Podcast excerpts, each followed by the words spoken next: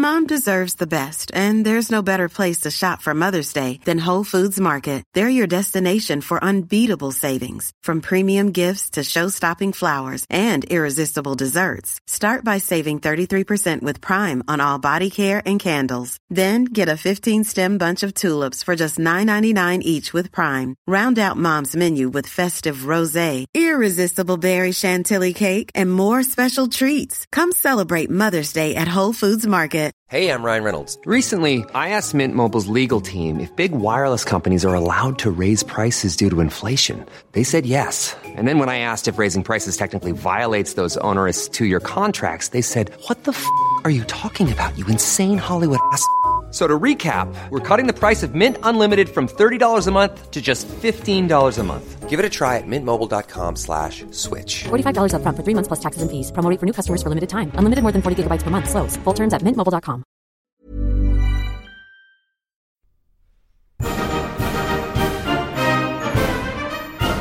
Many years ago, Riley Knight completed a degree in history. This proved to be a bad move, as it was absolutely useless for him. Until now. Here's some half-assed history.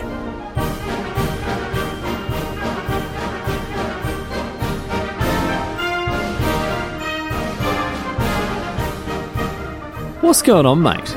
Great to have you along for some more half-assed history. This week on the agenda, going to be having a chat about Hurrem Sultan, one of the most powerful women in the history of the Ottoman Empire.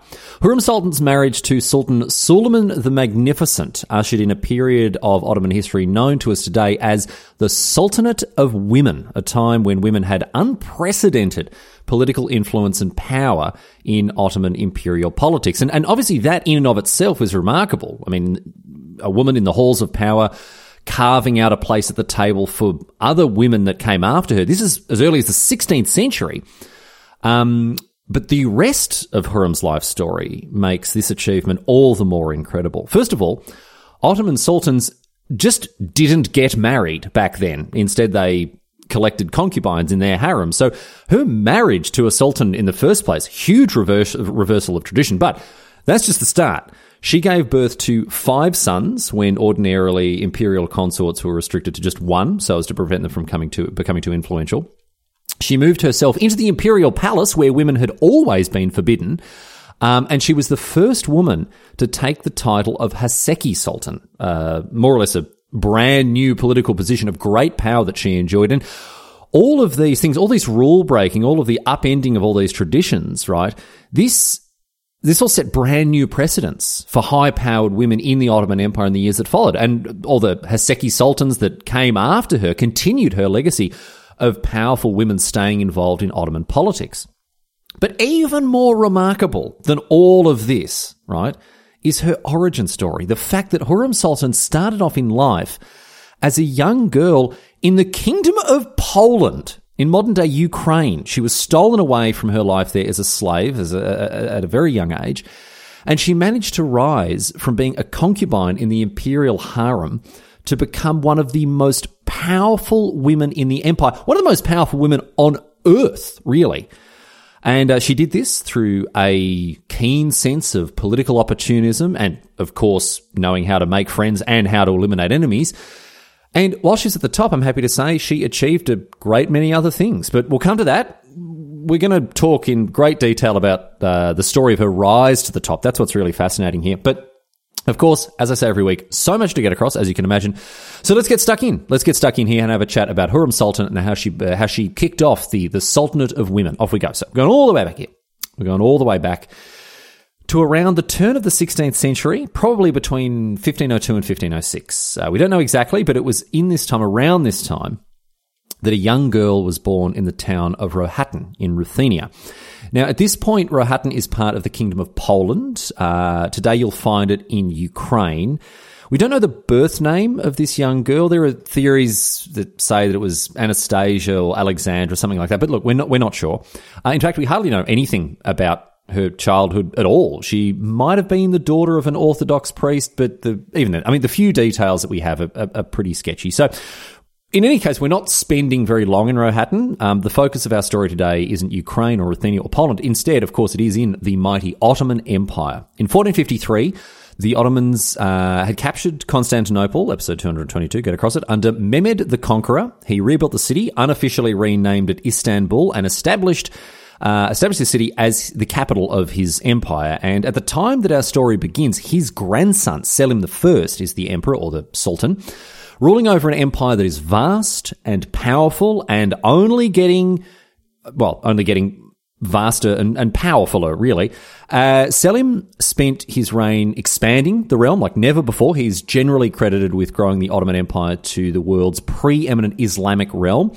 Uh, and this was done as he almost doubled its size by conquering the Levant, uh, Egypt, and much of the rest of the Islamic world. And by the time that he was finished, there wasn't another, there wasn't a single other Muslim nation that could really hold a candle to the Ottoman Empire. But he also attacked and raided to the west and the north into, into Christendom, into the Christian world. Uh, and this is where we very briefly return to Ruthenia.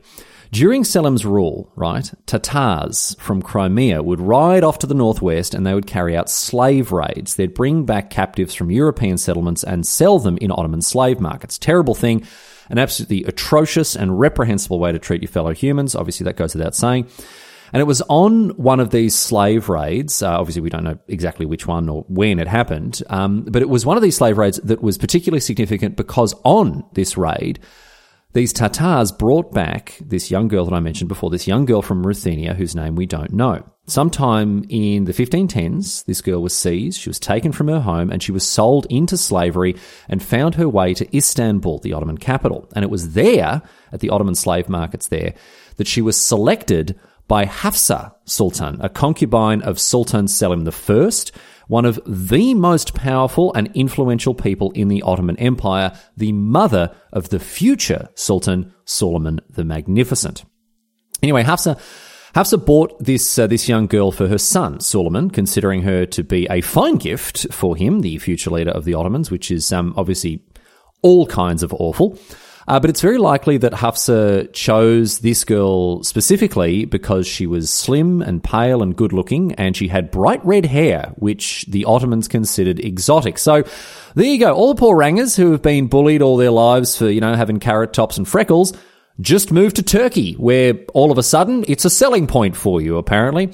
Uh, anyway, the other selling point that this young woman had uh, was that she was also a Christian. She was a Christian, which meant that she, if she had a son with Suleiman, right, as as, his, as one of his concubines, this kid would probably avoid kicking off some great big dynastic conflict for the uh, for the position of sultan with any of his half brothers because he was so far down the pecking order, being half Christian. Uh, but look, we'll get into the we'll get into the politics of of Ottoman succession in due course. It is a whole thing, let me tell you. But suffice to say. This woman's youth, her beauty, her origin, and apparently her red hair meant that she caught the eye of one of the most powerful women in Istanbul. So, this uh, this young woman, this girl who would only be only been a teenager, uh, probably seventeen or so. She was taken by Hafsa. She was placed in Suleiman's growing harem, and there she was trained in, as one thing I read put it, Turkish, the principles of Islam, and the erotic arts, which is quite a sentence to have read. Uh, anyway, it seems that she actually took to this new life uh, as a member of the imperial harem very positively, uh, because the name that we know her by today, the name she earned for herself back then while a slave in this harem, was Hurrem, which means joyful or the cheerful one. Uh, this wasn't the only name she got. She's also known as Roxolana, both back then and now, uh, which means quite uninspiringly, girl from Ruthenia. Uh, but as I say, Roxolana, Hurrem Sultan, used interchangeably today, back then even. She's referred to by both names. Anyway, Hurrem, Roxolana, whatever you want to say. Uh, she made the most of her new lot in life as a concubine in this harem. It was expected for powerful leaders like the Sultan to have large and expansive harems of slave women. But most of these women wouldn't even really ever meet the man who owned them, um, and instead would just be put to work in more or less domestic servitude, right? And and this is what happened to Hurrem, at least to begin with. But uh, it wasn't long after she joined Suleiman's harem that Selim I, his dad, died. And so Suleiman took his place as Sultan in 1520. He's 25 years of age, while Hurrem is, uh, is probably, as I said before, uh, around 17. Not, not 100% sure on that. Anyway, um, and it was shortly before Suleiman's rise to the position of Sultan that one night Hafsa selected Hurrem to join Suleiman in bed one night, which is Again, a very strange thing for a mother to do for her son, but that's just how they did it in the Ottoman Empire. And I'll tell you this as well. Once Hurrem accepted this uh, this objective that uh, Hafsa had given her, once once she'd she'd sort of taken this assignment on board, whatever she bloody did in there, Suleiman loved it, mate. He couldn't get enough of it, and this single encounter between Suleiman and his concubine Hurrem completely changed the course of Ottoman history. And I don't, I, am not just talking about here and now. I'm not, I'm not talking about in and around 1520. No, no, no. Suleiman's relationship with Hurrem would go on to break all sorts of long held imperial rules, overturn a bunch of old Ottoman traditions, and establish in their place new ones, new rules, new traditions that would stick around for a very long time. But let's not get ahead of ourselves here. Here is the situation back in 1520, around the time that Suleiman and Hurrem have this first encounter. Suleiman at this time already had a primary consort, Mahidevran, with whom he also had a son. Now, as I as I sort of alluded to before, it wasn't unusual for blokes like Suleiman to just root all sorts of different women. Islamic law stated that the Sultan could have as many as four different wives. Uh, although generally the Sultan had zero, um, and could also keep as many concubines as he liked, and mo- most sultans had a lot, right? That was generally how things were done. Um, however, once a concubine gave birth to a son, they were generally prevented from having any more kids. Uh, and this was because there was a sort of pretty strictly adhered to rule that one concubine could have one son and that was it. And the fate of the mother and son largely depended on the status of the woman in question and the precedence of the son. If you were a lower ranking concubine with a son who didn't factor in very high when it came to succession, you would raise and guide the son, and then once he came of age, you'd be just shipped off to a remote imperial province somewhere within the Ottoman Empire with your son, uh, and you wouldn't stay in the harem all your life. The son would act as a regional governor. Um, and you, as the mother, you'd be there once again to guide and advise him. Mothers played a very big role in their sons' lives. Uh, and, and as, I mean, as you can tell from Hafsa, right? You know, bloody buying buying him a slave and sending it to to his bedroom. But if you were a higher ranking concubine or, or consort, or, or, even, as we'll come to, wife, if your son was older and more likely to be in the conversation to inherit, well, that was a different story. What would usually happen in that situation uh, is that when the Sultan died, the appointed heir, usually the eldest son of the preferred consort, would take his dad's place and then, you're not ready for this, murder all his brothers, just to make sure there was no issue with succession, just to secure his position on the throne. This was a very normal and very accepted part of the Ottoman imperial succession process, if you'll believe it. And that's why concubines would only ever have one son with the sultans. So it would only generally be half brothers killing each other rather than full blown fratricide. Uh, and the other reason, as I mentioned, um, for the one concubine, one son rule is that it was feared that if a single woman had too many sons with a sultan, uh, she would have increased influence over him as the mother of so many of his princes and potential heirs. And this fear, I will mention, was completely justified. And it was proven entirely true by none other than Hurrem, who not only overturned the one concubine, one son tradition, but also the whole being shipped off to a province rule, the sultan root, rooting tons of women tradition, and so many other traditions and so many other rules, as we'll come to. Hurrem began her journey to political supremacy within the Ottoman Empire by completely enrapturing Suleiman. She was an uh, she was an intelligent and a very capable woman and she seemed to have a very good idea of how to get what she wanted. Her careful and analytical approach to dealing with people combined with her, by all accounts, charming and positive personality made her a very dangerous political foe, as those who stood against her found out very quickly. As her favour with Suleiman grew, Suleiman's interest in other women greatly diminished, and specifically his interest in his former primary consort Mahidevran, uh, despite the fact that she was the mother of his son and heir, a kid named Mustafa. Remember his name, he's going to be important later on. But no, in 1521, Hurrem herself gave birth to a son, Mehmed, and then after a daughter, Mihrimah, the next year, she gave birth to another son, Selim, in 1524, and this was unprecedented. A concubine giving birth to two Ottoman princes. That was just not how things were done. And she didn't stop there either. She gave birth to three more sons for a total of five Abdullah, Bayezid, and Shahangir. So when we're talking about Ottoman traditions saying that their sultans shouldn't have too many sons with one woman to avoid that woman influencing the sultan too much, well, forget about that because Suleiman has five sons with Hurrem. Now, unfortunately, very few of their kids had the long and prosperous lives that most parents would expect for their children. While uh, and Selim lived into their 50s, Abdullah died as a child, Mehmed and Shihangir died of illness in their 20s, while Bayezid died a death all too familiar for the sons of Ottoman sultans. He was executed on the orders of his brother. Anyway, we're getting uh, we're getting a little ahead of ourselves here. Let's return now to the 1520s and talk about the position that Hurrem uh, was in as she became Suleiman's favourite. Her principal political opponent was, of course, at this point, Mahidevran, the, the one whose position Hurrem was essentially usurping. Mahidevran, she's furious. She's absolutely, she's as cross as a frog in a sock with, uh, with this whole situation. But as the years continue and as Hurrem keeps having kids, the rivalry between these two grows to fever pitch. And the peacekeeper in the situation is actually Suleiman's mum, Hafsa, who tried to get these two women to squash the beef. But to no avail, Hurrem is not setting, settling for second best, or, or, honestly, even equal first. She saw an opportunity to advance her position in this world, and I tell you this, she bloody well took it. As she consistently managed to grow closer than anyone else to Suleiman, right? There's a story, and look, I don't know how I don't know true this story. There's a lot of stories about this one. I don't know how many how many of them are actually true. There's a lot of a lot of people. I mean, as as is the case generally, more or less every powerful woman in history. A lot of people made up a lot of nonsense about uh, about Hurrem Sultan, but there is this one story that kept cropping up, so I'll I'll, I'll share it. It's um it's about Mahidevran's final response to uh to Hurrem continuing to gain uh, Suleiman's favor and what actually ended up coming as a result of that, right?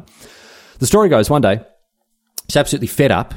Uh, Mahidevran, she's absolutely fed up with this young European with her bloody red hair. She's come in, nicked her spot by Suleiman's side. And so Mahidevran takes matters into her own hands. And by matters, I mean Hurrem's face. She actually physically attacked Hurrem and tried to scratch her face up with her nails, trying to, trying to ruin her beauty. And that night, with a, a bloodied and bruised face, uh, Hurrem refuses to go and root Suleiman when he gives her the old imperial you up. And so he goes, Well, hang on one second, what's going on? Why not? Why won't you? Right? And so he investigates and he finds out again, the story goes, he finds out that Mahidevran had attacked Hurrem and injured her. And that, my friends, was the final nail in the coffin for Mahidevran. There, I mean, there are some historians that conjecture that if this story is indeed true, it may have actually been a political masterstroke from her because of what comes next. We know she's clever. She's very clever. So there is the chance, I suppose, that she may have baited Mahi Mahidevran into attacking her, you know, winding her up to the point that she snapped, knowing that this would make Mahi Mahidevran look bad. Um, and if this is the case, very neatly done by Hurrem. Bit of a snake in the grass, our mate Hurrem, eliminating her political rival like this, because this is what happened next. It was the end for Mahi Mahidevran, right? Remember how I said that lesser consorts and their sons would be shipped off to govern remote provinces, get them far away from Istanbul, from the beating heart of the empire? Well, guess what happened to Mahidevran and her son Mustafa? The two of them were shipped off to a province, first one that wasn't actually too far away, but then later one right across on the other side of modern day Turkey. And Mahidevran's furious, but I mean, what can what can she do? She's lost. She's been sent packing, and Mustafa all of a sudden way down the pecking order. That was that. GG, no re, right? So now you probably think, well, geez, well done, uh, well done, Hurrem. Now that you've got rid of Mahidevran, now she's been sent away with Mustafa, there's no one else that she has to contend with. But, ho ho, not quite. That wasn't the case at all. Because certainly, look, everything seems to indicate that Suleiman stopped rooting any of his other concubines. He didn't have any more kids with any other women. Uh, and from the mid 1520s onwards, it's pretty clear he only had eyes for Hurrem. But there is one more woman who is still in a position clearly senior to Hurrem, and this woman uh, wasn't to be done away with quickly through politicking or clever ruses. Oh no, I am talking, of course, about Hafsa, Suleiman's mum. I mentioned before that the mothers of Ottoman rulers uh, tended to have long and very influential relationships with their sons, and Hafsa is no exception. Uh, Hafsa is still a very strong force in Suleiman's life. Mothers of sultans were generally generally responsible for the establishment and the management of the sultan's household and would uh, directly advise and guide their sons as they governed. So, what you may wonder is is Hurrem going to do about this? You know, what's the next trick she's going to pull out of her sleeve to get rid of Hafsa? Well. Rather than something subtle or sneaky, she actually just very prudently allowed the problem to take care of itself, which it did eventually because in 1534, Hafsa died. Simple as that. And now there is no one that outranks Hurrem, no one to stand in her way. And so, after the death of Hafsa, Hurrem went ahead and overturned another long standing Ottoman tradition when she and Suleiman got married. And on the face of it, doesn't sound like much. You might think, well, seems like a pretty logical next step based on their already monogamous relationship with little horde of kids together. But no, as I mentioned, Suleiman, he's the first Ottoman sultan to get married since Mehmed the Conqueror it was considered inappropriate for the Sultan to have a personal allegiance like a marriage when his only duty was to the empire, of course. So it was, it was almost a little unseemly for the Sultan to get married like this. But uh, it, it's un- unseemly in this situation for another reason altogether. It goes so much further. This marriage was even more extraordinary for a different, a different reason altogether. Because sultans didn't marry their concubines. It had been centuries since an Ottoman sultan had married one of his concubines, Ottoman law forbade the sultan from marrying one of his slaves. So what did he do? Well, Suleiman found a very simple solution to this particular legal problem. He simply freed Hurrem from slavery, made her a free woman, and then married her. And this was the first time in Ottoman history that a former slave was made the official legal wife of the Sultan, and it provoked a huge amount of controversy in Ottoman society, as you might imagine. Anyway, he did it all the same. And the wedding was, by all accounts, as lavish and as over the top as you'd expect. Huge celebration. And it was followed by the announcement of this title that I mentioned before, this new title for Hurrem, Haseki Sultan. Hey, I'm Ryan Reynolds. Recently, I asked Mint Mobile's legal team if big wireless companies are allowed to raise prices due to inflation. They said yes. And then when I asked if raising prices technically violates those onerous two year contracts, they said, What the f are you talking about, you insane Hollywood ass? So to recap, we're cutting the price of Mint Unlimited from $30 a month to just $15 a month. Give it a try at mintmobile.com slash switch. $45 up front for three months plus taxes and fees. Promoting for new customers for limited time. Unlimited more than 40 gigabytes per month. Slows. Full terms at mintmobile.com. There's never been a faster or easier way to start your weight loss journey than with PlushCare. PlushCare accepts most insurance plans and gives you online access to board-certified physicians who can prescribe FDA-approved weight loss medications like Wegovy and Zepbound for those who qualify. Take charge of your health and speak with a board-certified physician about a weight loss plan that's right for you. Get started today at plushcare.com slash weight loss. That's plushcare.com slash weight loss. plushcare.com slash weight loss. The political ascendancy of Hurrem Sultan brought about a period of Ottoman history known as the Sultanate of Women. For over a century after Hurrem's marriage, there was an unprecedented rise in the number of powerful women in Ottoman government, usually a, a wife or a mother of the Sultan. And most of these powerful women, Kösem Sultan, Turhan Sultan, the list goes on, most of these women were known by the title Haseki Sultan, uh, this title that made its debut with Hurrem. Uh, it was a revolutionary political development. Uh, Haseki Sultan as a, as a title essentially meant imperial consort, and it grew to become extremely prestigious and very powerful indeed. It gave women like Hurrem a way to entrench themselves in the halls of power, to influence how the empire was ruled, and to have their say in day to day political affairs. And the rise of the Sultanate of Women was all down to Hurrem Sultan and her political maneuvering, which saw the Sultan actively include her in the highest levels of governmental decision making and uh, uh, and, and it afforded her a position of great power and influence. Hurrem became Suleiman's chief advisor of state, essentially, having a substantial influence in the running of the imperial government, both domestically and internationally. It is it, look. It is difficult to ascertain the the breadth of her influence in very specific terms, as of course she you know she wasn't the only one to advise Suleiman on affairs of state, but she definitely played a very big role throughout Suleiman's time as sultan. And this set a precedent, as I said, for, for future years as more and more powerful women rose to the forefront of Ottoman politics throughout this period known as the, the Sultanate of Women. A, a period, I might add, right, that roughly coincides with the apex of the Ottoman Empire's wealth and power and prosperity. And I know that correlation does not necessarily imply causation, but all the same, I will leave it to the listener here to add together this particular two and two. Anyway, of course, this situation had its critics. Suleiman was said to be completely controlled by Hurrem. Uh, he was said to be bewitched or even ensorcellated uh, without having any real power, uh, completely at the bidding of his wife. But look, I said before, powerful women everywhere have always had haters, so whatever. And look, even, look, here's the other thing, right?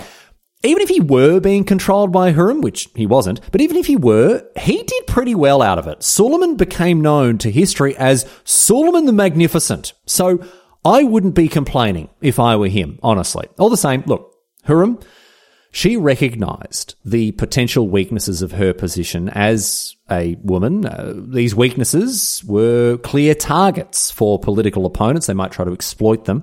And so she moved very quickly and cleverly to shore up any weakness in her position as Haseki Sultan. For instance, in 1536, she moved against her, her chief rival in the imperial court, the Grand Vizier, Pargali Ibrahim Pasha.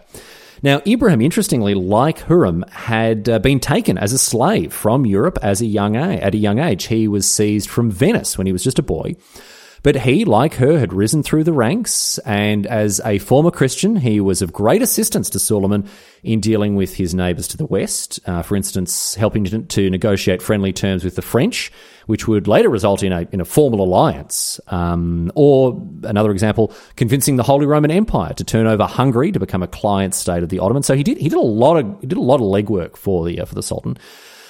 But even having said that, he was no match for Hurrem because in 1536 she moved against him and had him assassinated one night as he went to bed after having had dinner with Suleiman. And I don't think Suleiman ever found out either. I don't think, I mean, obviously he found out that, you know, his Grand Vizier had been killed, but I don't think he found out that it was Hurrem. And in fact, I don't think it's been conclusively proven, proven that Hurrem actually did it. I don't know if it was, I don't know if it's been proven that she was the one who had the bloke killed, but she did stand so to, to gain so much from his death that it's it's ultimately very likely.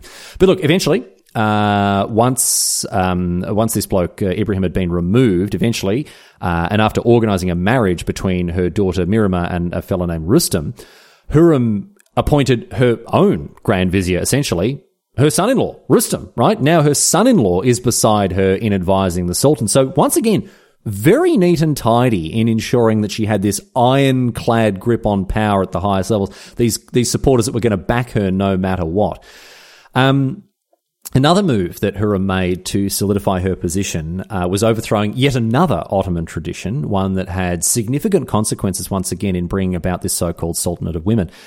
Mehmed the Conqueror, after taking Constantinople, he had made a decree that said that women were forbidden from living in Topkapi Palace, the Ottoman centre of government in Istanbul, the residence of the Sultan.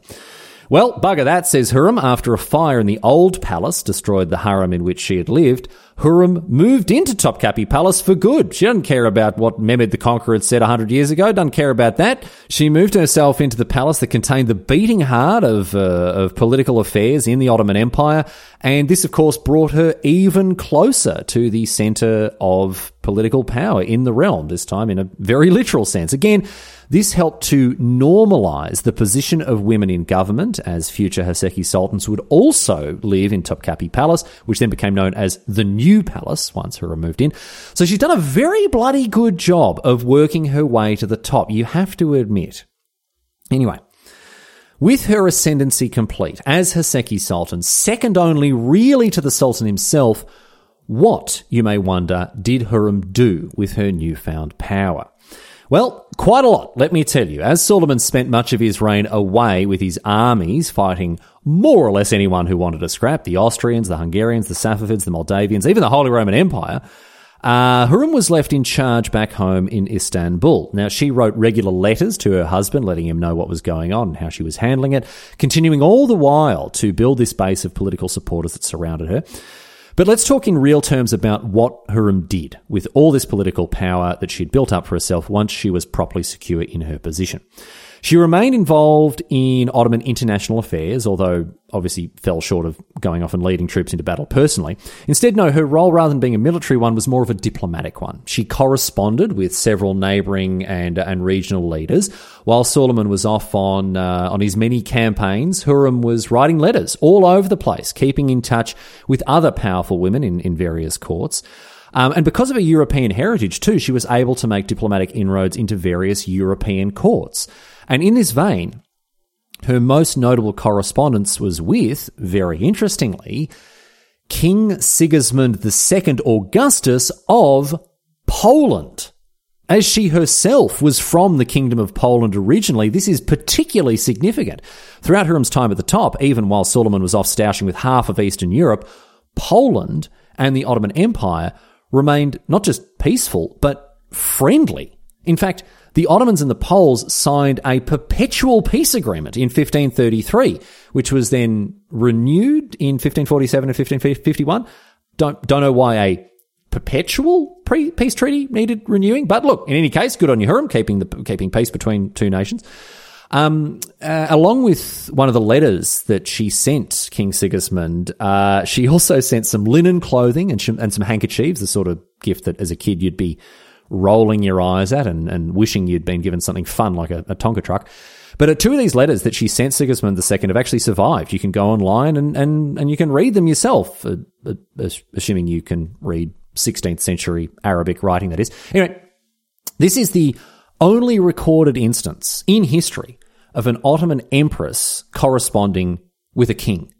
Haseki sultans would write to other female leaders all the time, but it was only ever this once that an empress wrote to a king. Her influence on Ottoman foreign policy was, well, it was subtle, certainly, but very strong.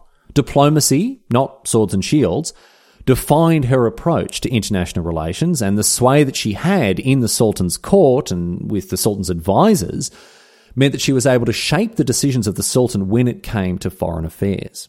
But let's talk about her domestic legacy, which is uh, a little bit more obvious and also rather more tangible, as she directly established and supported building and infrastructure projects, some of which carry her name through to this very day. In Istanbul, even today, you can find the Haseki Sultan Complex, which was built by Hurrem in the Fatih district. It contained two girls' schools, a women's hospital, a mosque, and a soup kitchen for the poor. And it seems, right, that most extraordinarily of all, she funded the, the, the construction of this complex out of her own pocket. She funded this personally with her dowry money. She also built a bathhouse in Istanbul that even today is known as the Hurrem Sultan Bathhouse. Five stars on TripAdvisor. Nice one, Hurrem. Must have done a good job there. But it didn't stop in just in, in with her work in Istanbul. Further out in the empire, Hurrem also built complexes like the Haseki Sultan complex in uh, in cities like Ankara and Adrianople, today known as Edirne, uh, as well as soup kitchens for the poor in holy cities like Mecca and Jerusalem. And and this was, might I say, fantastic for her reputation. People bloody loved her, especially the poor who made use of these facilities, women who were able to send their daughters to school and go and pray at these mosques that had been built specifically for them.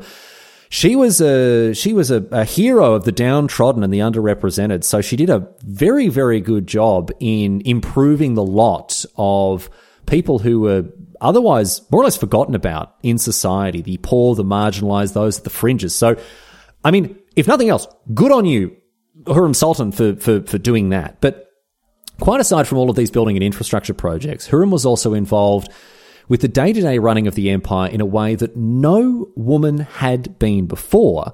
But of course, many women would be afterwards, thanks to her. This set a precedent for future women to have a similarly powerful role in Ottoman politics and helped to shape and guide the course that this very powerful empire took throughout its history.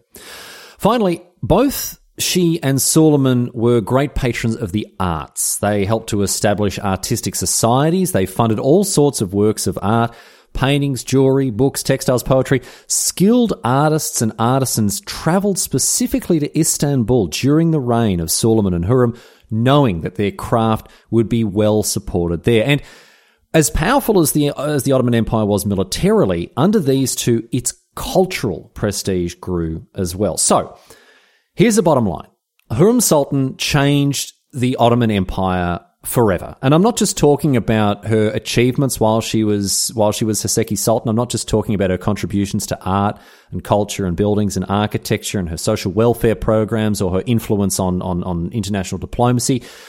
I'm talking about the very political structures and political cultures that underpinned the Ottoman Empire itself. And she's not quite finished yet. She's not finished upsetting the Ottoman apple cart either because as the years passed and as her sons came of age, she, unlike the mothers of the Sultan's sons always had been, she was not sent away to some far flung province into political irrelevance. No, she was the first ever imperial consort to spend her entire life in the palace at Istanbul, refusing to be sidelined, to be packed off somewhere and forgotten about. And again, this set another precedent for future powerful Ottoman rulers. And again, this outraged so many traditionalists in Istanbul, but bugger them, Hurrem does what she wants, even in her later years. She was as politically active as ever.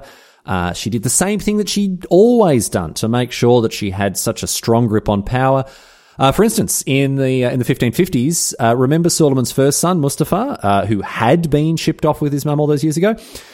Well, there were many in the Ottoman imperial court who favoured him as an heir to Suleiman, perhaps to restrain Hurrem's power, preventing one of her sons from inheriting, and then she'd have an opportunity to influence Ottoman politics further through her son. Well, Hurrem, with the support of her son-in-law as the Grand Vizier, cleverly maneuvered to make it seem like Mustafa was not just attempting to secure his position as Suleiman's heir, but was actually an active threat to his rule Mustafa had his own regional army that he commanded personally, and Grand Vizier Rustam was able to give Suleiman a bit of the old Grima Wormtongue treatment and convince him that using this army, his son planned to rise up against him. Suleiman was taken in by this and he summoned his son Mustafa to him. And when he arrived, like a good and dutiful, dutiful son should, his old man had him killed just like that on the spot, and this did not go down well with the, the imperial court, many of whom, as I said, supported Mustafa as the next heir. And so Suleiman recognized that he'd made a mistake and that someone had to take responsibility and pay for this mistake. And so he dismissed Rustam as Grand Vizier for about two years before reinstating him like nothing had happened. But, but here's the thing, right? Here's the takeaway from this whole issue, right?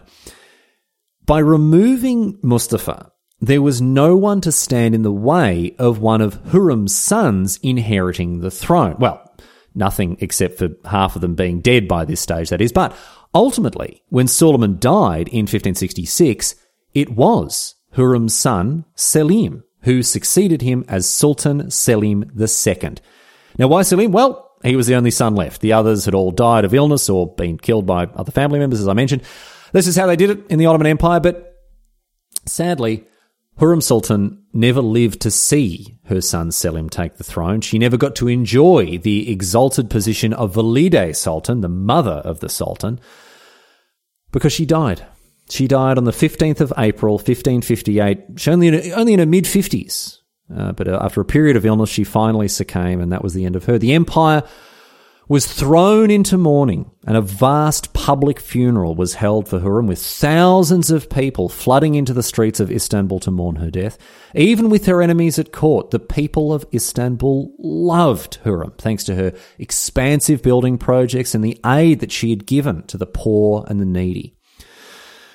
And even after her death, her legacy lived on enormously strongly as the culture of having powerful women involved at the highest levels of Ottoman politics would define the history of the empire for the next 100 years. The Sultanate of Women had begun, and no longer would imperial wives and mothers be sidelined and kept away from the heart of Ottoman politics. Hurrem Sultan created a legacy not just for her, but for the women that came after her many of whom had been enslaved like her, but nonetheless rose to the high halls of power. As advisors and regents, Ottoman women influenced affairs of state just as Hurrem Sultan had done. Now, eventually, this came to an end as power shifted away from wives and mothers and instead towards the position of Grand Vizier, which brought about an end to the Sultanate of Women. But before this took place, when it comes to this era of women dominating Ottoman imperial politics like never before or afterwards, there was one person to whom all the broken rules, all the overturned traditions could be traced. Hurrem Sultan, Roxolana, whose strong ambition and deft politicking left a monumental legacy on one of the mightiest empires of the modern era.